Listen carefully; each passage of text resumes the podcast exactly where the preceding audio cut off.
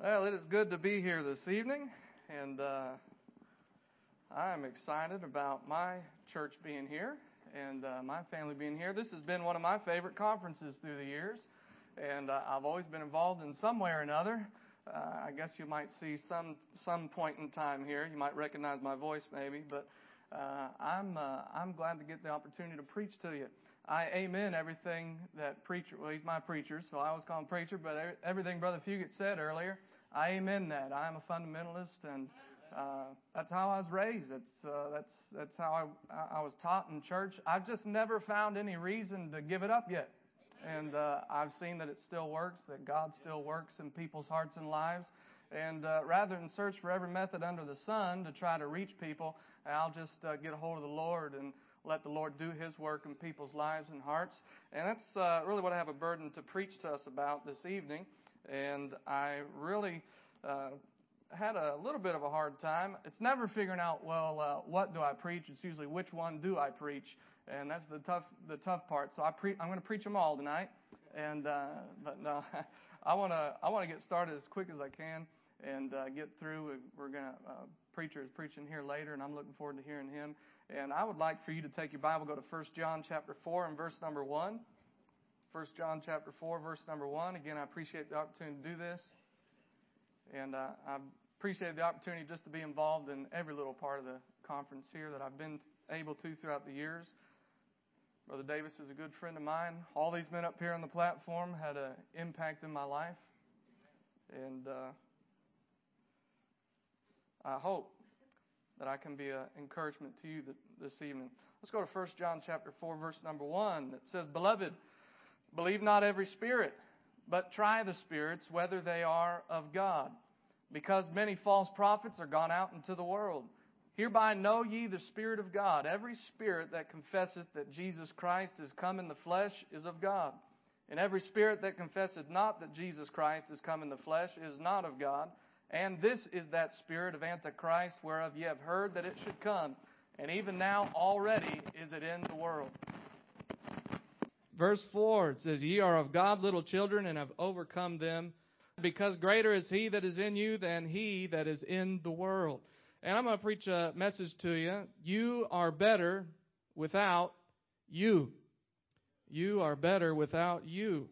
And I'm going to go against the world's grain here for a little bit tonight. Hopefully, I, I pray that I'd have your attention and the Holy Spirit can speak to you. And let's pray this evening. Dear Lord, we thank you for the opportunity to be here tonight. Lord, hear from your word. And Lord, does uh, a good father give give to his children tonight? Lord, we ask that you give us your spirit. Lord, fill this place, fill hearts. Lord, fill me as I deliver your word. And Lord, I just ask this, Lord, uh, knowing that I'm who I'm talking to. Lord, you're gracious, you're good, you're merciful. Lord, you love us. And we ask this in Jesus' name. Amen. Let me ask you, have you ever wanted to help someone change? Maybe you've attempted to help somebody or you tried to help them overcome maybe depression or doubts or even addiction. Maybe some of y'all have been teen soul winning and you've sought to go out and help somebody lead them to the Lord. Or maybe you run a bus and I've taken groceries to many families on the bus route. I've bought uh, items of clothing. I, have uh, I've tried to help out with furniture. I've done many things like that. I've tried to help folks in all different walks of life. And you've tried maybe to teach them or encourage them or help them improve their life some way, and nothing worked. Maybe you attempted and tried and tried to get him into church. Everything you did did not work. Maybe I asked the question, I, have you ever wanted to change yourself? Now, I mean, you truly wanted to be better. And I believe this in many young people. I heard a statistic that says 88% of kids leave church uh, when they graduate. And I, I think it's a shame that we would even leave, lose one. Lose one. But maybe you've tried to change yourself. You want to be better. Maybe you determined in your heart that things are going to be different this year. I've had many years like that as a teenager. I'm going to be different this year. Now, you heard preaching or encouragement or maybe an inspiring story about believing in yourself, and you thought, I'm really going to do it this time. Maybe you walked back from the altar and you said, This is the time. This is it. It's going to be different when I walk back there tonight. Maybe there was a sin you tried to stop doing, or you felt so bad the last time you did it that you determined you were not going to do it again. And maybe there was a sermon about reading your Bible and praying and church and being friendly or telling somebody about Jesus or, or fixing your attitude with parents or being kind in your home. And you went home excited about doing more for God. You really wanted to. You tried. And nothing worked.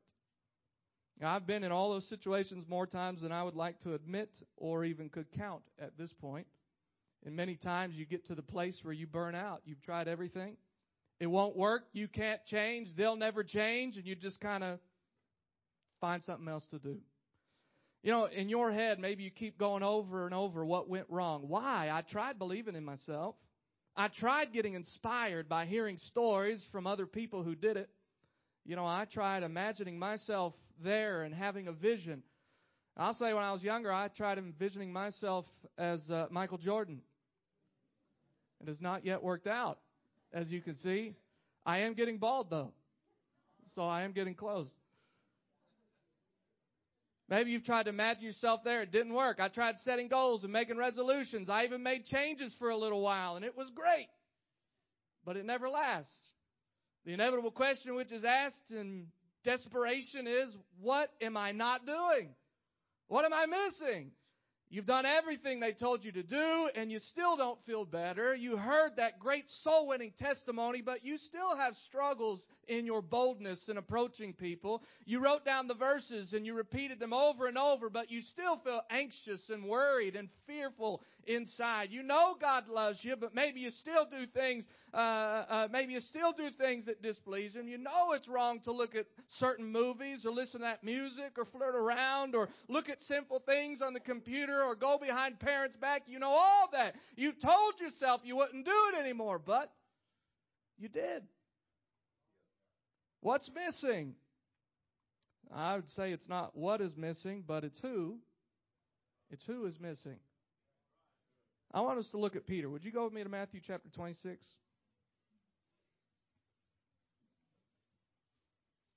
Now, I thought, an opportunity to preach to teenagers, I'll peel the paint off the walls. Now, we'll do some.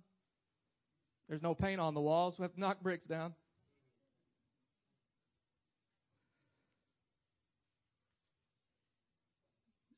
But in my life and in my work, I've found out that I'm a pretty poor person at changing people and getting them to change and getting them to quit or getting them to start doing things.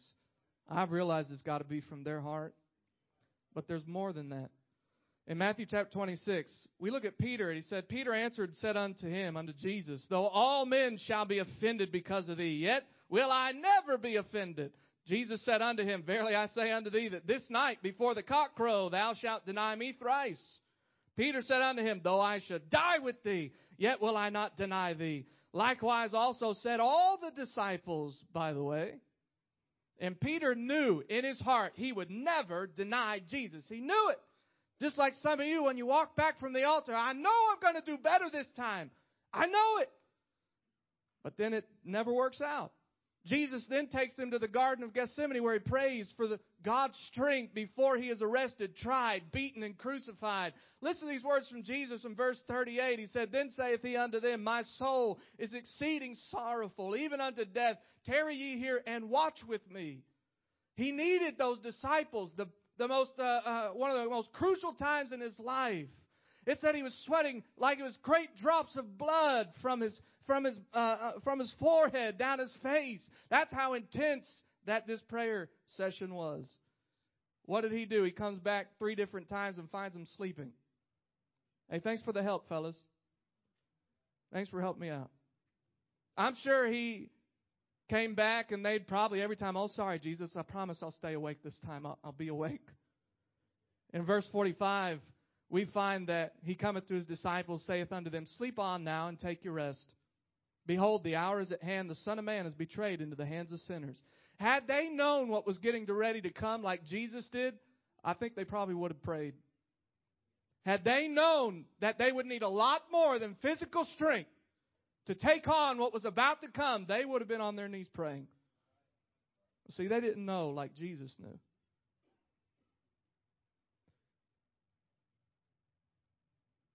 Jesus is speaking to them and Judas comes with Roman soldiers to arrest him. Now, Peter's well rested now. He's had a lot of sleep. What's he do? He gets up. Man, he pulls his sword out. He's got motivation. He's ready to fight. And he takes a swing at a guy, cuts his ear off. He said, I'll change this situation. You're coming after my Jesus. That's how Peter was going to deal with it because he had a lot of sleep. He's physically strong. And Jesus rebukes him. And he heals the guy's ear. He lets himself be arrested because he's the only one who's actually prepared with the right kind of strength for doing God's will and going to the cross. Verse 56 is sad. But all this was done that the scriptures of the prophets might be fulfilled. Then all the disciples forsook him and fled. Sounds familiar like that 88% figure, doesn't it? Why? They'd spent three years with this man. They had said with their lips and with their mouth, they had claimed him as their Savior. They had proclaimed that he was the Son of God. Peter says, Where else shall we go? Who has the words of life? Don't you remember that, Peter? Why are you running now? Don't you remember all the times you came to the altar? Don't you remember all the times you promised God what you're going to do for him? Where are those promises now? They forsook him, they fled.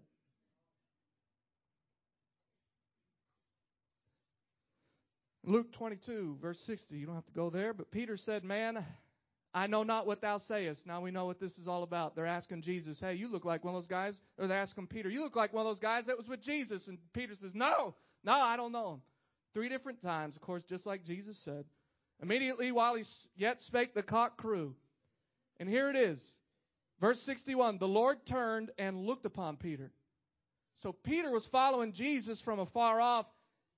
And when Jesus hears that rooster crow, he turns around and he catches Peter's eye. It wasn't the rooster that tore Peter up on the inside. It was him looking in the face of his Savior and realizing that I just denied that man. It said he looked upon Peter, and Peter remembered the word of the Lord, how he had said unto him, Before the cock crow, thou shalt deny me thrice. And Peter went out and wept bitterly. I'm talking about a rough, tough fisherman, ready to take off somebody's head for Jesus, what'd he do? He went out and he wept like a baby, bitterly crying out. I don't know if you've ever heard a bitter cry, or maybe you've ever bitterly cried yourself, but it's pitiful. This is how we often deal with Peter. Now, Peter, you quit your cursing, Peter.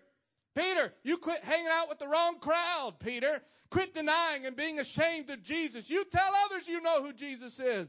Now, none of those were Peter's biggest problem, though. The problem was way back in verse 52.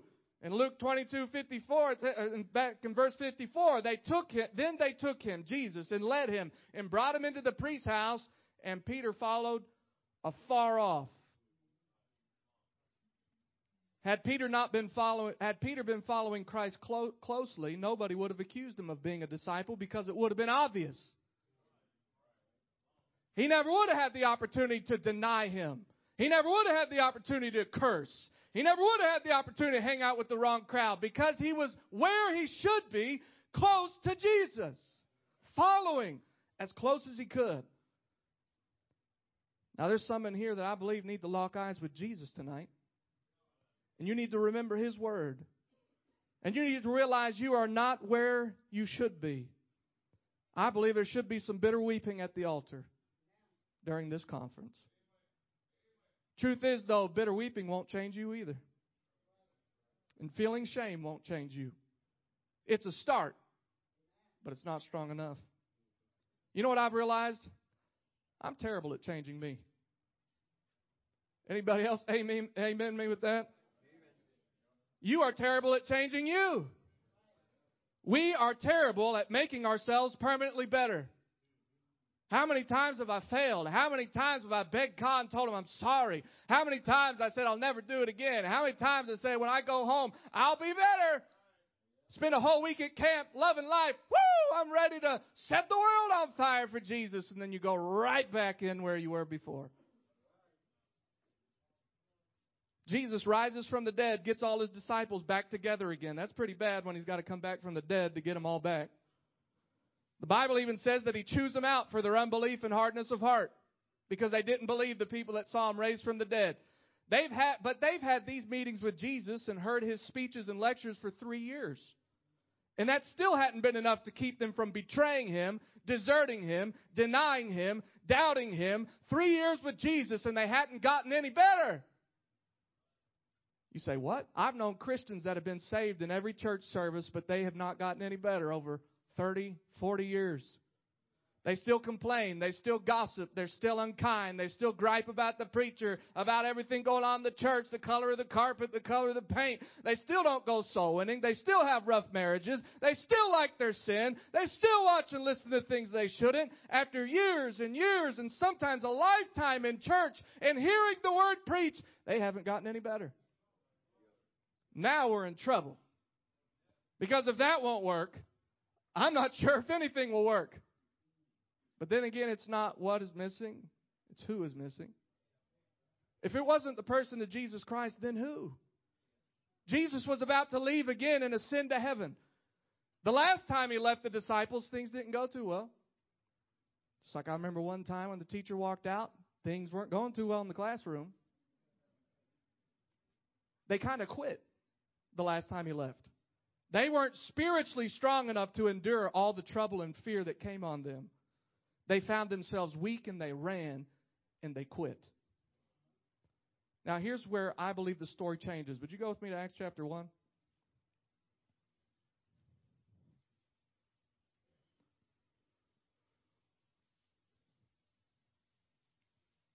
Acts chapter 1, let's go to verse 8.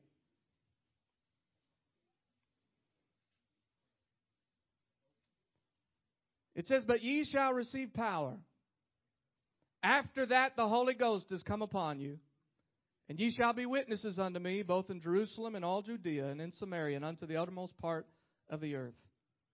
When Jesus ascends up into heaven, they do just like every other Christian does. They sit there and stare. And the angel comes down and said, Why are you sitting here gazing up into heaven? He's going to come back just like he went up. Now go do what he told you to do. What was that? That was get into Jerusalem, get into an upper room and start praying because the last time you did not do that and things didn't go well. Now you go there until I send the Holy Spirit. It's a, you, you shall receive power. Verse 13, when they came, when they were come in, they went up into an upper room where abode both Peter and James and John and Andrew, Philip, Thomas, Bartholomew, Matthew, James the son of Alphaeus, Simon Zelotes, Judas the brother of James, these all continued with one accord in prayer and supplication with the women and Mary, the mother of Jesus, with his brethren. They didn't dare step out of that room. The last time they were in this room, they were shivering and fearful and afraid. They wouldn't walk outside of it. Now they were shivering and fearful and afraid, not because what was outside, but because they knew they needed what was about to come inside that room. Acts 2 1. And when the day of Pentecost was fully come, they were all with one accord in one place, and suddenly there came a sound from heaven as a rushing mighty wind and it filled all the house where they were sitting. And there appeared unto them cloven tongues like as of fire, and it sat upon each of them. And they were all filled with the Holy Ghost, and began to speak with other tongues as the Spirit gave them utterance. And it goes on in that chapter where 3,000 people are saved and baptized all in the same day. It's an incredible time in uh, church history. It's incredible to see where these men went from cowards that ran to all of a sudden bold enough to stand up, bold enough to get beat for the name of Christ Christ, bold enough to preach. I mean, they changed. They went from hating each other and saying, Who's going to be the best in the kingdom? I'm better than you. I'm going to sit on the right hand of Jesus. No, I am. Jesus washes their feet, they still don't figure it out. What changed these men? It was the Holy Spirit of God. The Bible says you and I are the temple of the Holy Spirit if you're saved. The Bible says, Greater is He that is in you than He that is in the world.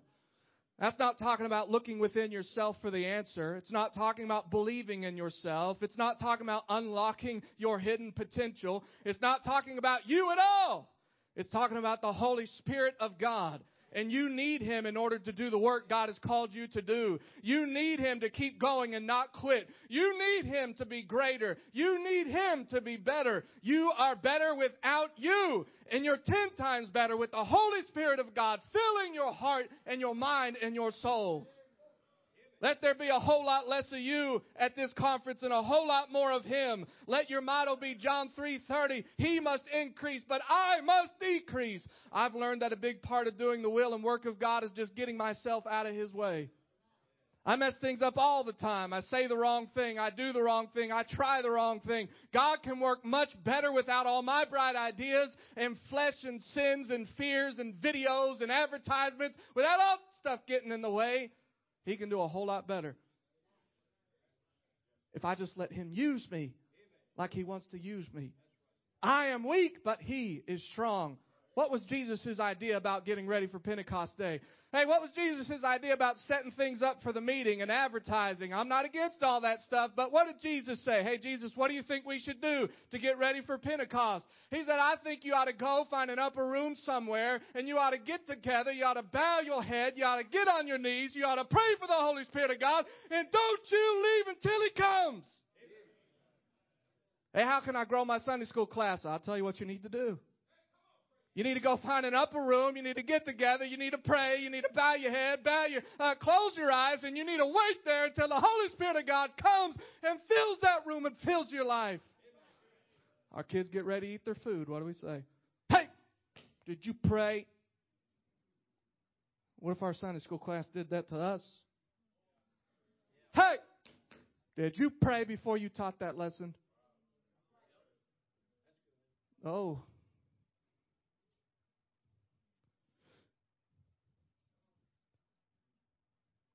Did you pray before you went soul winning?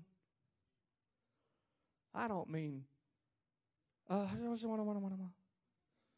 or the drop the napkin prayer. Oh, bless, the food. Amen. Okay. All right. We're good. I mean, did you pray? You prayed till the Spirit fell down. You prayed till the Holy Spirit filled your heart. You prayed to where you were gone and God was in.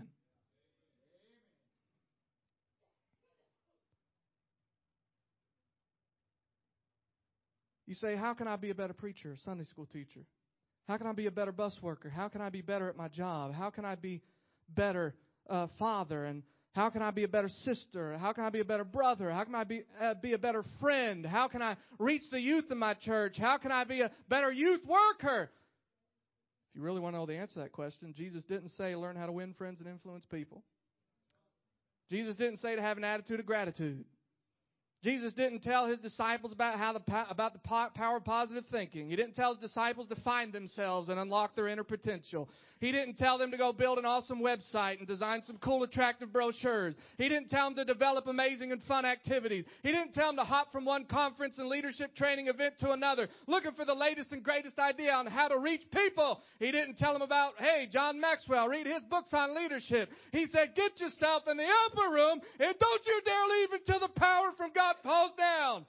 Don't you remember what happened last time you did not pray and you fell asleep and you thought everything was okay and you ran and you quit on me? Don't you remember? He didn't talk about facilities or anything. He talked about getting alone with God and waiting for the Holy Spirit of God to fill their life. The Holy Spirit of God, I contend, is what made the difference. He gave them the power to finally get better. But as many as received him, to them gave he power to become the sons of God, even to them that believe on his name. You see, it's the Holy Spirit that has the power to change. From death to life, fear to faith, cowardly to bold, impossible to possible, sinful to holy, from lovers of pleasure to lovers of God, from friends with the world to children of God in order to flee fornication, avoid appearance of evil, and get rid of lust, and claim victory over addiction, and fight off the evil that is ever present with me. I need the greater is He that is in me in order to overcome the world that is without me. I have nothing in my own willpower to get God's work done. I must surrender myself to the Holy Spirit of God. I must have His power, the power to change me, the power for victory, the power to overcome, the power to defeat sin, not in others' life, in my life the power to change. James 4 6, but he giveth more grace. Wherefore he saith, God resisteth the proud, but giveth grace unto the humble. Submit yourselves therefore to God. Resist the devil and he will flee from you. We pray, oh, I'm going to resist the devil. You try to do it in your own power, you are going to get flattened. He's a lot bigger than you. He's not afraid of you, but he is afraid of the greater he in you. Why don't you get some sin out of the way and let him in? Let him work. Let him fight for you. You're trying to fight with willpower, trying to count to 10, to control your temper. Why don't you let the Holy Spirit have you and see what He can do?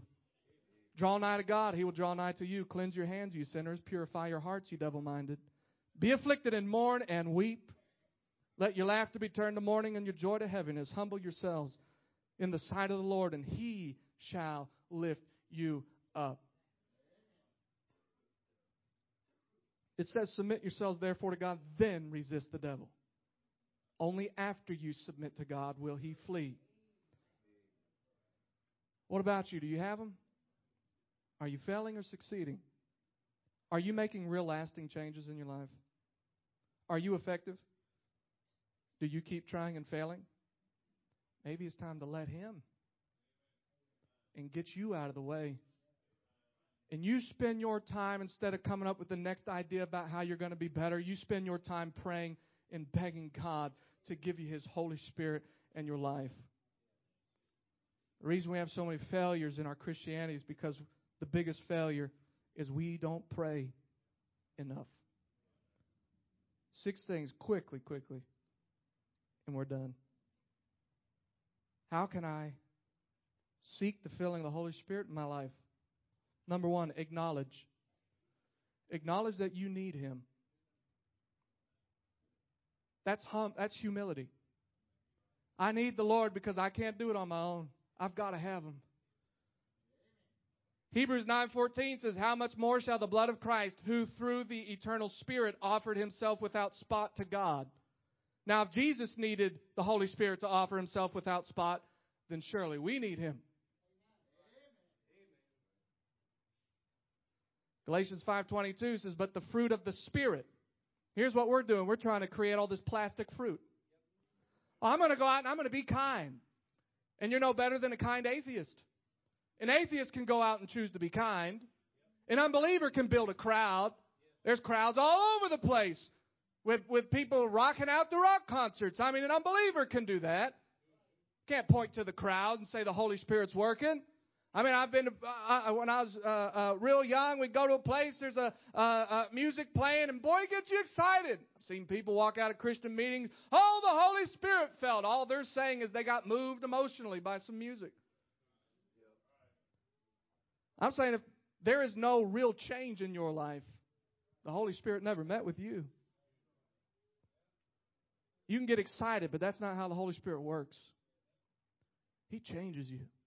He makes you holy. As a matter of fact, there is a whole lot less shouting and a whole lot more weeping when the Holy Spirit comes in. Oh, God, I'm sorry. You ask the Lord to come in and search every room in your heart and clean it out. That's rough. Oh, I don't want to give that up. Oh, man, no, please. Uh, not that one. I was going to hang on to that one for a little bit. Hey, I'll go knock on 10 doors. Don't take that. He said, I'm not interested in you cleaning up the world. I'm interested in me cleaning you up.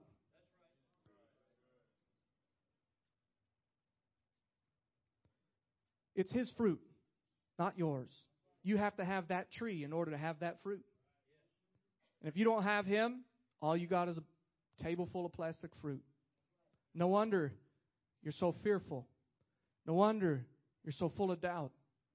No wonder you're thinking about leaving when you're done. because you don't have the Holy Spirit of God. Bible says in 2 Thessalonians 2:13, it says your sanctification is through sanctification of the Spirit. You get better through him. Not through self-improvement. His spirit won't fill you because you're all cleaned up. He will fill you then clean you up. Psalm 51 is a good passage. I won't read it. Let's go to number 2. I encourage you to write down and read it later. Verse two, uh, number two, agonize. Agonize. There must be the right attitude. That's an attitude of repentance and sorrow of sin. You know, I don't have the strength to overcome my sin, but I sure have the ability to be sorry for it. You know what's wrong with a lot of our Christianity today? Is people justify their sin and they're okay with it.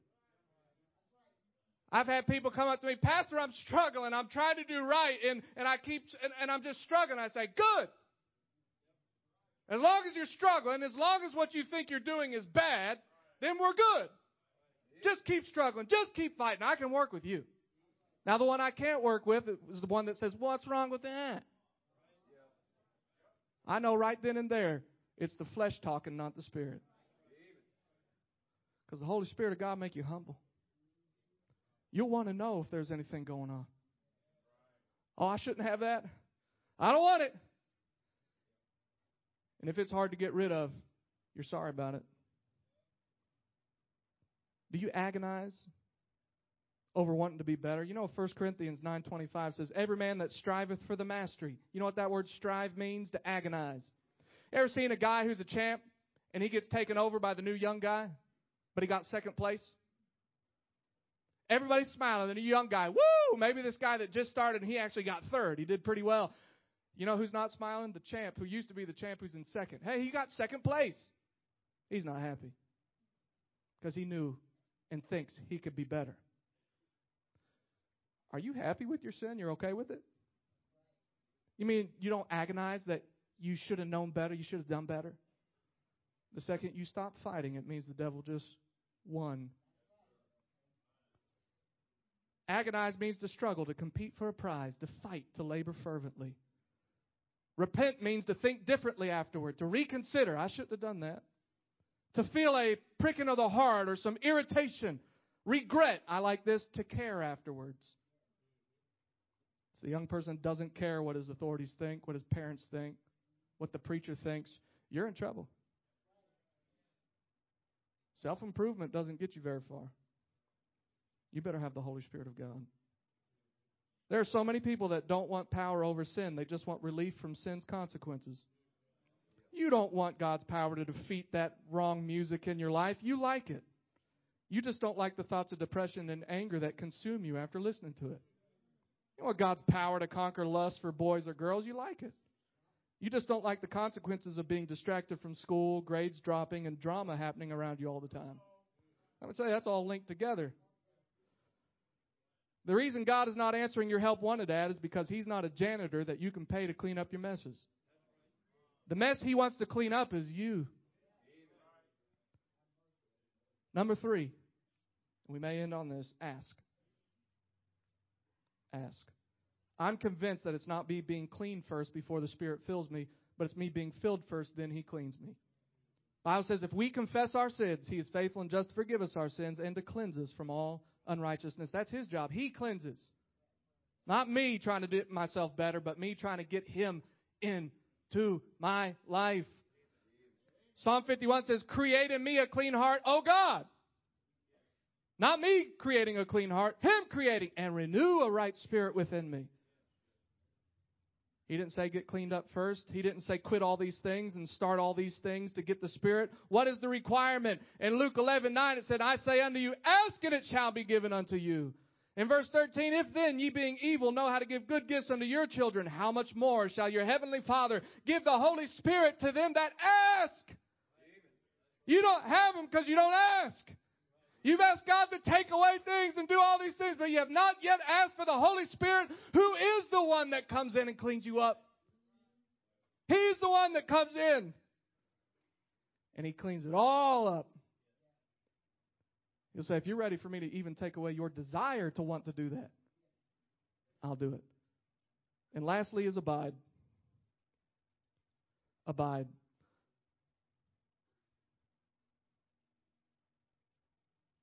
You pray and then you leave. Two minute prayer, done. One person ain't going to cut it. God wants to know do you really want the Holy Spirit in your life? That it's going to take some putting down your video game. It's going to take some avoiding the texting and Youth pastors, it's going to take making less videos and putting the phone down at the same time putting your knees down and praying for your young people to do something you never could do, even if you wanted to, and you do want to. And you've tried and you've failed because only God can do that. I believe we need to spend a lot more time in prayer. Spending a lot more time getting me out of the way and letting Him have His way in my life.